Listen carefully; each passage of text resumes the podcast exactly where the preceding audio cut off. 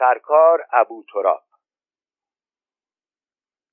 شاید کمتر کسی به اندازه‌ای که سرکار ابو تراب در عرض نه ماه عوض شد عوض شده باشد. و این طول دوره آموزشی بود که سرکار در فلوریدای آمریکا گذراند.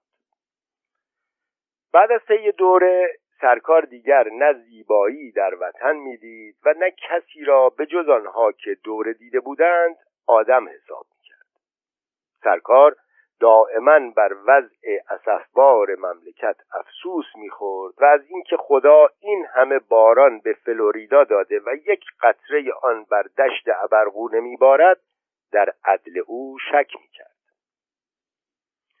سرکار هنوز دو هفته در آمریکا نگذرانده بود که در نامه‌ای برای خواهرش نوبخت توضیح داد که آمریکا همان ارز موعود است و اقیانوس اطلس همان پل سرات.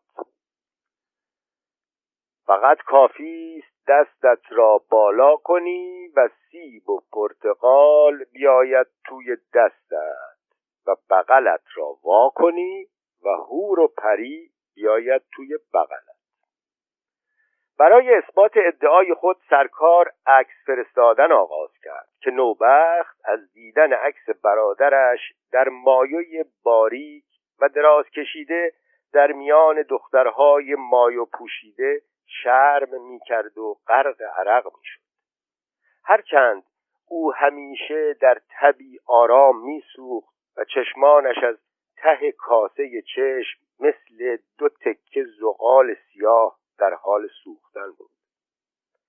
سرکار عکس های پلاریدی با جست های مختلف در کنار دختران در کنار ماشین موستانگ قرمز در کنار در استیک فروشی و همبرگر فروشی و حتی در کنار بار میفرستاد. کم کم برادر شروع به نصیحت خواهر کرد که مواظب خودش باشد و ویتامین بخورد نوبخت چندین سال بود که رنج باریک گرفته بود. گونه هایش بیرون زده و صدایش گویی از ته چاه بیرون می آمد گاهگاه وقت صحبت کردن تک صرفه صدایش را قطع می کرد و شبها روی متکا باریکه کمرنگ صورتی به جا می ماند و هر وقت که همسالهایش به قاعدگی اشاره می کردند سر در نمی آورد و خودش می دانست که جوان و ناکام می میرد.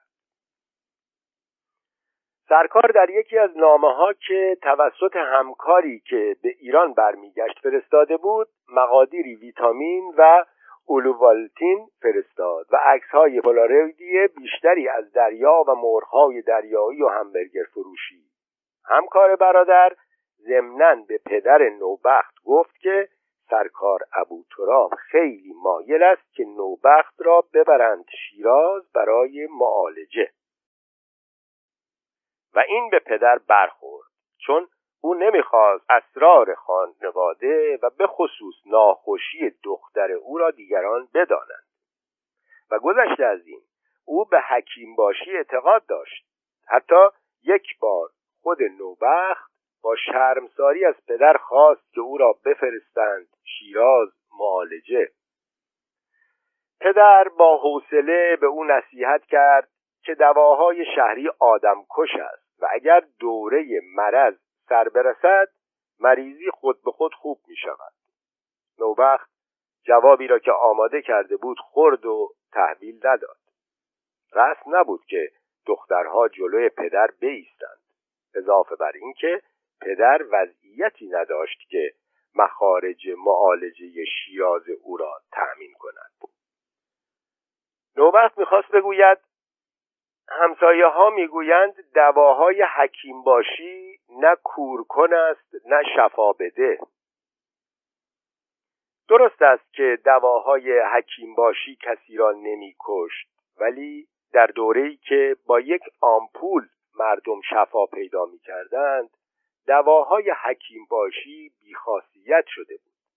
حکیم باشی طب یونانی را قبول داشت و می‌گفت کتاب قانون بوعلی همه چیز را گفته.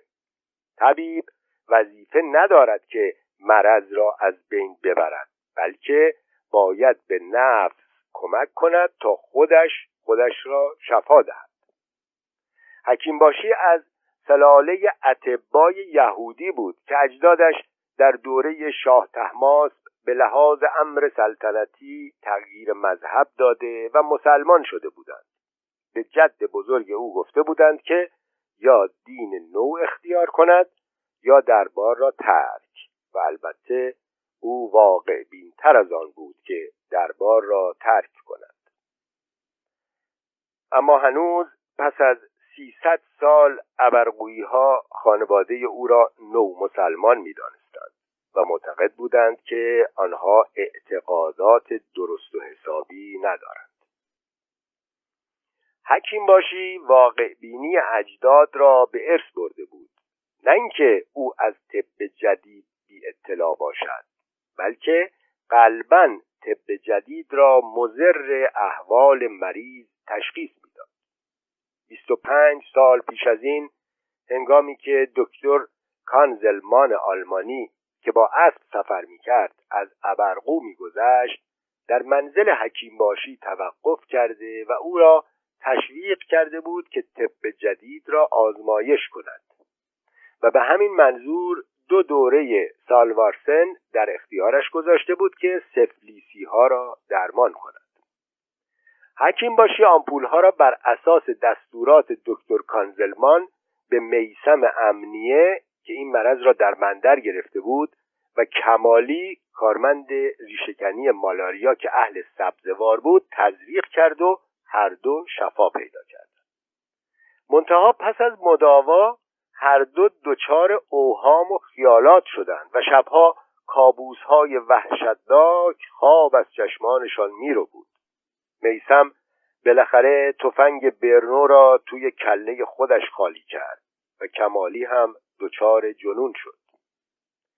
این تجربه حکیم باشی را متقاعد کرد که دواهای فرنگی فقط شفای موقتند و از آن به بعد حتی مردم را از خوردن قرصهای مسکن برحذر می داشت چون معتقد بود که توازن تبایع را به هم می‌زنند مردم البته معتقد بودند که چون او به طب جدید وارد نیست با آن ضدیت می کند ولی واقعیت این است که او زبان فرانسه را با مکافات یاد گرفته و اکنون در خفا کتب طبی فرانسوی و نیز رمان ممنوعه کنت دو مونت کریستو را به زبان اصلی می‌خواند.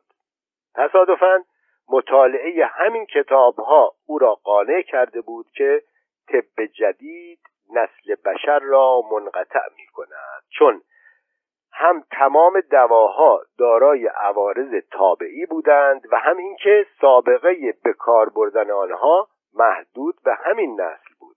چطور بشر می توانست به این دواهای فوقالعاده که هیچ سابقه ای در طب قدیم ندارند متکی شود؟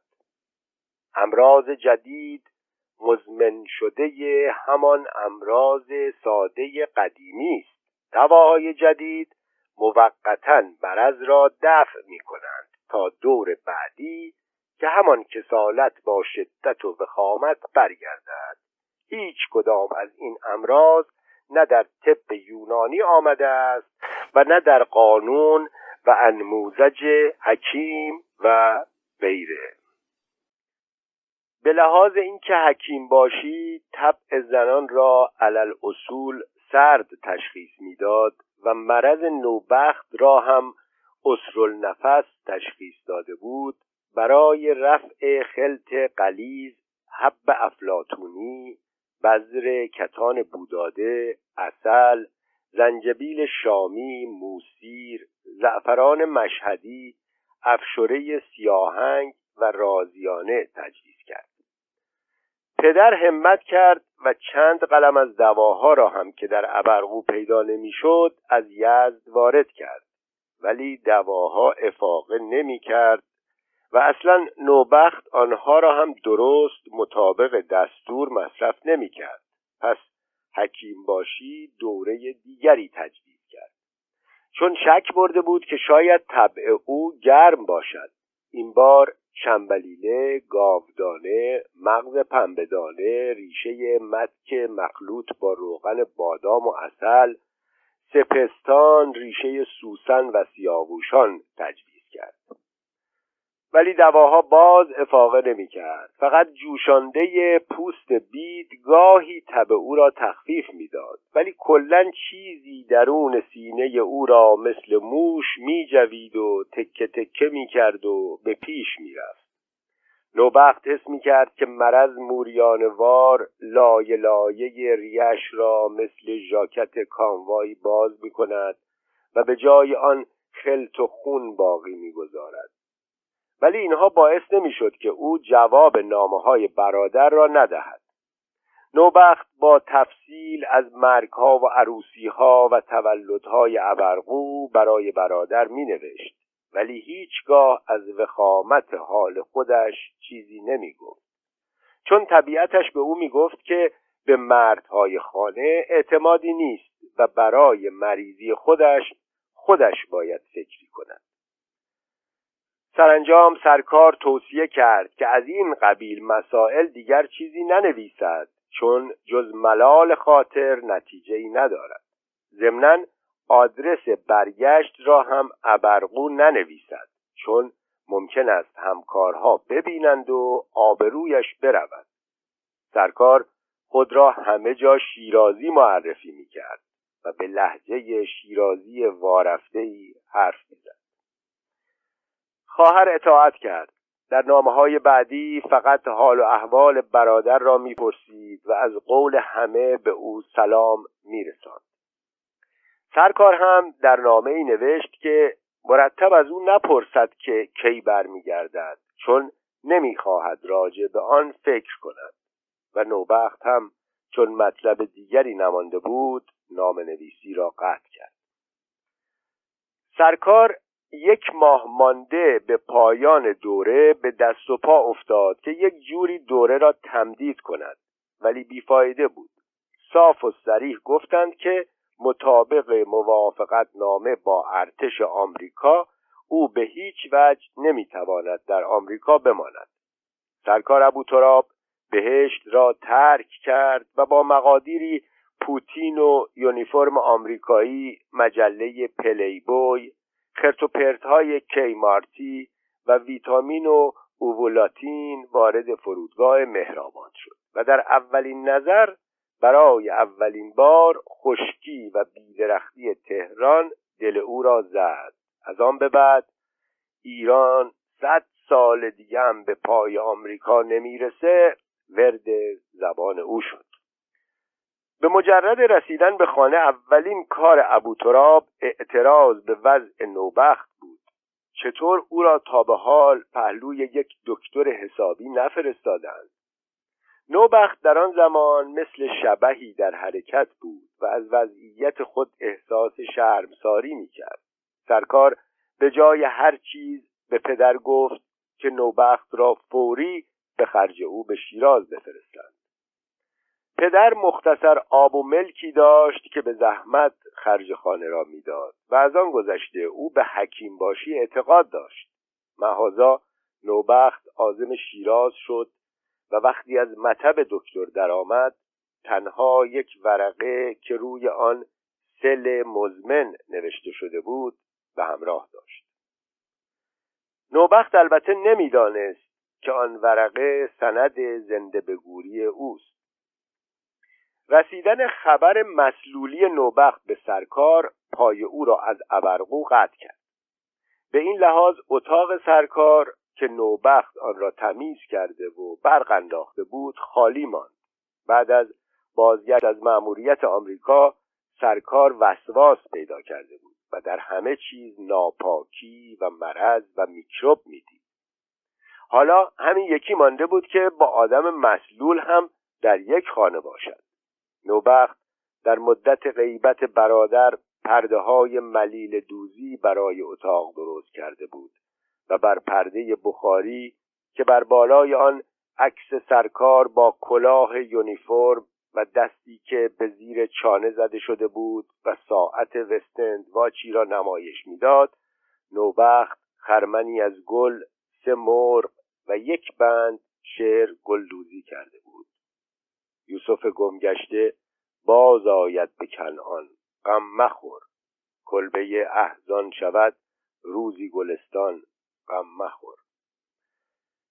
ولی اتاق خالی ماند.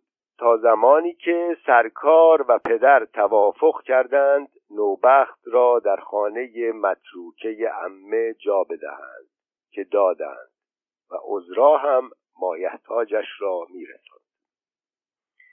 هر وقت سرکار ابرقو می‌رفت اگر می‌رفت. یک سر می‌رفت سراغ خانه عمه پدرشان. نوبخت از قبل دم خانه را آب و جارو کرده و کندر و اسفند میسوزاند.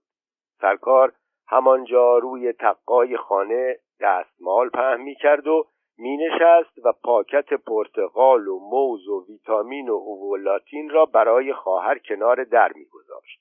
دستی خشک و خار از پشت در بیرون می آمد و پاکت را تو می برد. از پشت در حال خواهر پرسیده می شد. نوبخت اطمینان می‌داد که در حال بهبودی است و دواها اثر کرده است. بعد سکوت برقرار می‌شد سپس سرکار از سختی های زندگی در تهران آلودگی هوای تهران و بینظمی و بدی ترافیک می گفت او افسوس می‌خورد که باید در ایران زندگی کند. ایران صد سال بلکه هزار سال دیگه هم به پای آمریکا نمی‌رسه. او خدا و طبیعت را مقصر می‌دانست ولی اشاره‌ای به حکومت نمی‌کرد. هرچند می‌شد فهمید که حکومت را هم مقصر می‌داند. او شرمسار بود که ایرانی است و ابرقویی است. او شرمسار بود که خانهاش هنوز قالی یک تکه ندارد و خواهرش را به موقع به دکتر نرساندند نوبخت از پشت در از اینکه برادرش این همه وقت با او صرف می کند و اینقدر او را آدم حساب می کند و مسائل مهم را با او مطرح می کند به طور گنگی احساس خوشحالی می کرد.